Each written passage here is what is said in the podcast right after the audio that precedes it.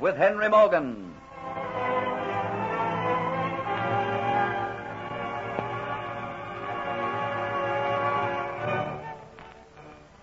After the sacking of Santa Paula, Henry Morgan decides that he will punish Jeffrey Hunter, so has him brought to his cabin. In vain, Jeffrey tries to tell him the truth, but Morgan refuses to believe him until he learns that Spanish ships are waiting for him at the mouth of the river. To discuss means of overcoming this trap, Morgan calls together a meeting of his captains, and they decide to send an abandoned ship with sails fully set, laden with gunpowder and a fuse lit, in amongst the Spaniards. The next morning, Jeffrey, together with Morgan, watch this plan put into operation. The chosen ship bravely sails alone into the midst of the enemy and then explodes, setting fire to the other ships and throwing them into confusion, during which Morgan's fleet sails safely away. Later in the day, Morgan tells Jeffrey that because of certain information he has received, he wishes him to go as his spy to Spanish Cuba. But, Captain Morgan, I. There are no buts. Either you wish to do it or you do not. What is the task I have to perform? What do I have to find out? Have you heard of the city of Panama? Of course. When the mayor of Santa Paula was eagerly giving me information as to how to save himself from further torture, he babbled on about the wealth of Panama. He told me the city is bulging with jewels and gold. But Panama is inaccessible as far as you're concerned, Captain Morgan. To reach Panama, you've got to sail around Cape Horn. Why, it lies across the isthmus on the Pacific side. Yes. The Spaniards think that Panama is safe from roving buccaneers. It's a mistake they make sometimes. They thought Santa Paula was safe from my hands. But it would take months to sail around to Panama. And if the loot's in Panama, why ask me to go to Havana? Well, although the mayor told me quite a lot, it was not sufficient. He told me all he knew. He was only too eager to. But to sail for those months around Cape Horn, it's an impossible task. I have no intention of sailing around Cape Horn. There's a quicker route across the isthmus. You intend going overland to Yes. Panama? Yes, why not? I'll train the men to do it and we'll succeed. But the way lies amongst swamp and fever. There's death in every hand and every form. Some will die, but many will return. And what do you want me to do in Havana? The mayor of Santa Paula told me there's a fleet being assembled at Havana. A fleet which will sail round the Horn to Panama to load the treasure and take it back to Spain. I want to know when that fleet leaves Cuba. I want to know when she's well on her way, sailing south. As you said, it'll take some months to sail around the Horn to Panama, and during those months the Caribbean Sea will be free of Spanish ships. I'll be able to move a faster fleet to the mainland and march across, sack Panama, and return while the Spanish ships are still rounding Cape Horn. Havana must be full of news regarding the sailing date of the fleet, and I want somebody there in Havana who will listen to that news. You speak Spanish? I want you to take the job. Of course, you know what discovery would mean. At their kindest, it would be just death. So you now fully believe my story, Captain Morgan. You trust me once again. I believe it, yes. But upon reaching Port Royal, I'll verify what I believe with Sir Thomas Moffat. If you've lied, I'll know how to deal with you. If you've spoken the truth, you'll be fully recompensed for what I've done to you. Thank you, Captain.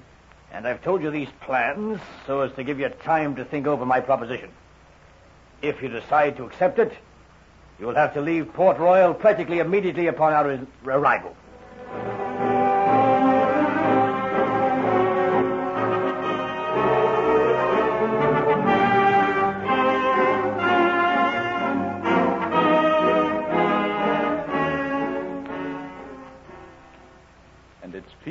Captain Morgan, to see you return safely. I held grave fears for you after what Hunter told me. I'm relieved to hear from you, Sir Thomas, that Hunter has spoken the truth. I regret very much that I mistrusted him. But after all, the plot was so cunningly made against him, it seemed that he must be guilty. There was never a word or a sign as to where the woman went with my necklet. There hasn't been a sign of her or Kitty. Nor has there been a sign of Diaz since he deserted from your ship the night you sailed. Well, this is one time that I must cut my losses. The Aztec necklet is evidently not for me. But who knows? One of these days, on one of my raids, that Spanish spy and I may meet. And I think that then she will have regrets. Um, yes.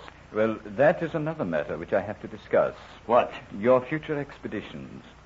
During your absence, Morgan, I've received more pressure from England. Pressure to wipe out buccaneers. I thought you'd already done that by creating me a vice admiral. Oh, that didn't hoodwink them in England. They tell us that raids on the Spanish possessions must cease. I'm sorry, Morgan. The matter's entirely out of my hands. You know I shall be the loser by it, as well as you know. Are you threatening me, Sir Thomas? No. Oh, I'm warning you, Morgan. You once talked of retiring. Perhaps it would be better if you decided now to take up a peaceful life. they wouldn't dare touch me. I'm the most powerful man in the Caribbean. I'll not be dictated to by anybody. I'm Henry Morgan. Well, should you not take my advice, Morgan, I would have to arrest you for piracy. Ah, I laugh at you for your threats. You look after governing Jamaica, Sir Thomas, and leave me to take care of the Spaniards.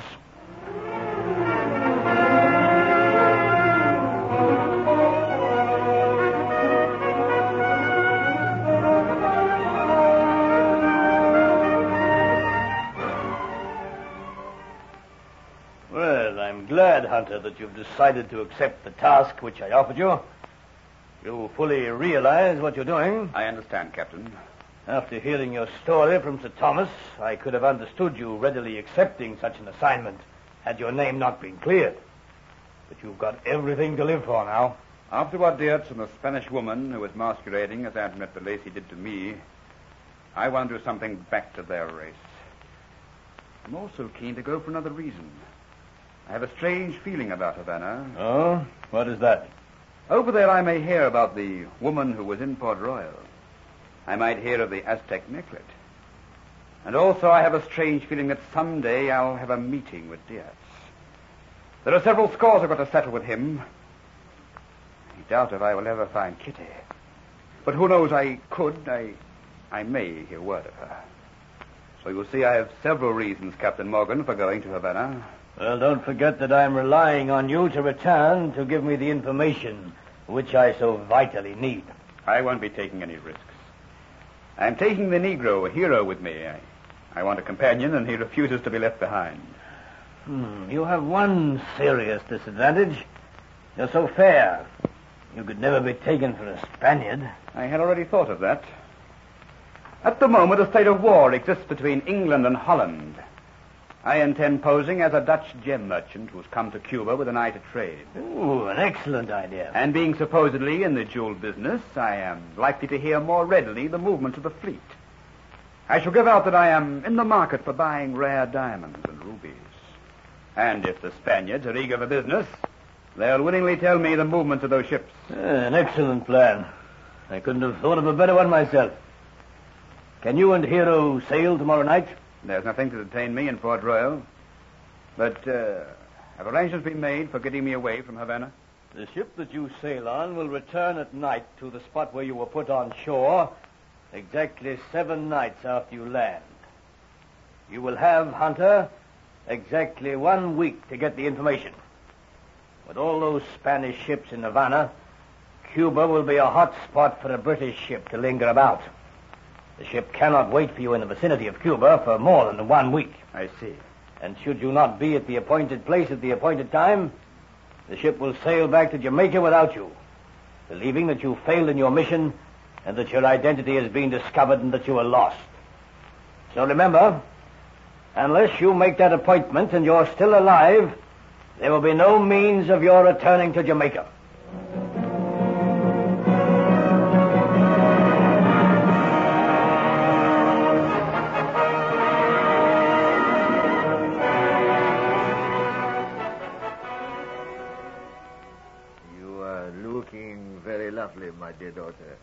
Father?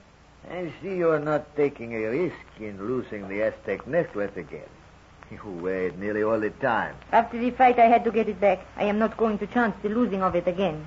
Dolores, what is the matter with you these days? You seem to be bored all the time. You no longer go out and mix with the society of Havana. All the time you stay about home. I find Havana dull and stupid. I want again to live an exciting life with danger, like it was in Port Royal. Ah, do not mention those dreadful days to me. I was all the time wondering if you were alive. Oh, but you have so little faith in me. That was living. Oh, and now to come back here to an idle life of social rounds, balls, routs, afternoon tea parties. Oh, bah. Do you not wonder I get tired and sick of it all? Dolores, you should have been a man. What a leader you would have been. What a fighter against the English buccaneers. Ah, when I think of Morgan escaping the trap, which was so carefully set for him, I could have sworn we would have been successful. But no, no. The arch-fiend himself sent the fire ship in amongst our ships and destroyed them. Once more he is free to roam the seas. In Spain they have complained to England about those buccaneers. And England promises they will be wiped from the sea. But what happens? Morgan goes on putting his fingers to his nose at us. But someday, someday we will find him. Someday someone will be able to tell us his plans. And the next time we learn them, we must make sure he does not escape. And the, the last it was to us, Santa Paula destroyed, all our treasures taken. Spanish ships blown up and sunk, and Morgan goes laughing on his way, working hand in hand with the Jamaican governor, Sir Thomas Modyford. Sir Thomas Modyford. My dear Uncle Thomas, as I used to call him. he was so simple to hoodwink. They all were, especially the man Jeffrey Hunter. Oh, he is dead now, of course. Kaiser, I have just remembered something.